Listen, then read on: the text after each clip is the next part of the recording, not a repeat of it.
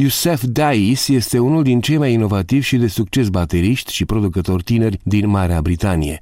Născut și crescut în sud-estul Londrei, Youssef Dais a început să cânte la tobe la patru ani, după ce a primit cadou un set de tobe.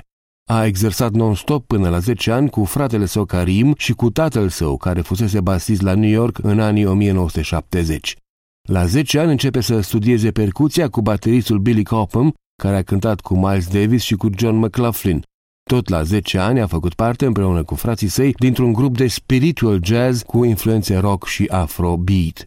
Yusef Day spune că a fost puternic influențat de genurile grime și hip-hop, dar și de colecția de muzică reggae a tatălui său, care este de origine jamaicană, și de discurile Beatles și country ale mamei sale.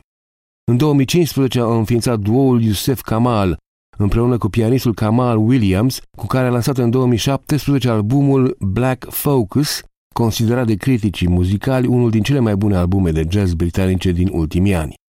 După despărțirea de Kamal, Yusef înregistrează în 2018 la studiourile Abbey Road un cântec senzațional Love is the Message cu Alpha Mist la claviaturi, Mansur Brown gitară și Rocco Paladino la bas. Ne ascultăm acum Yesterday Princess, o compoziție a lui Stanley Clark înregistrată live la Unwound Studios în decembrie 2019. Yusef Day, Stobe, Rocco Paladino și Charlie Stacy, claviaturi, cu precizarea că în varianta pentru internet a acestui articol veți găsi versiunile video ale pieselor Yesterday Princess și Love is the Message. Jazz britanic de cea mai bună calitate, proaspăt, direct și spontan.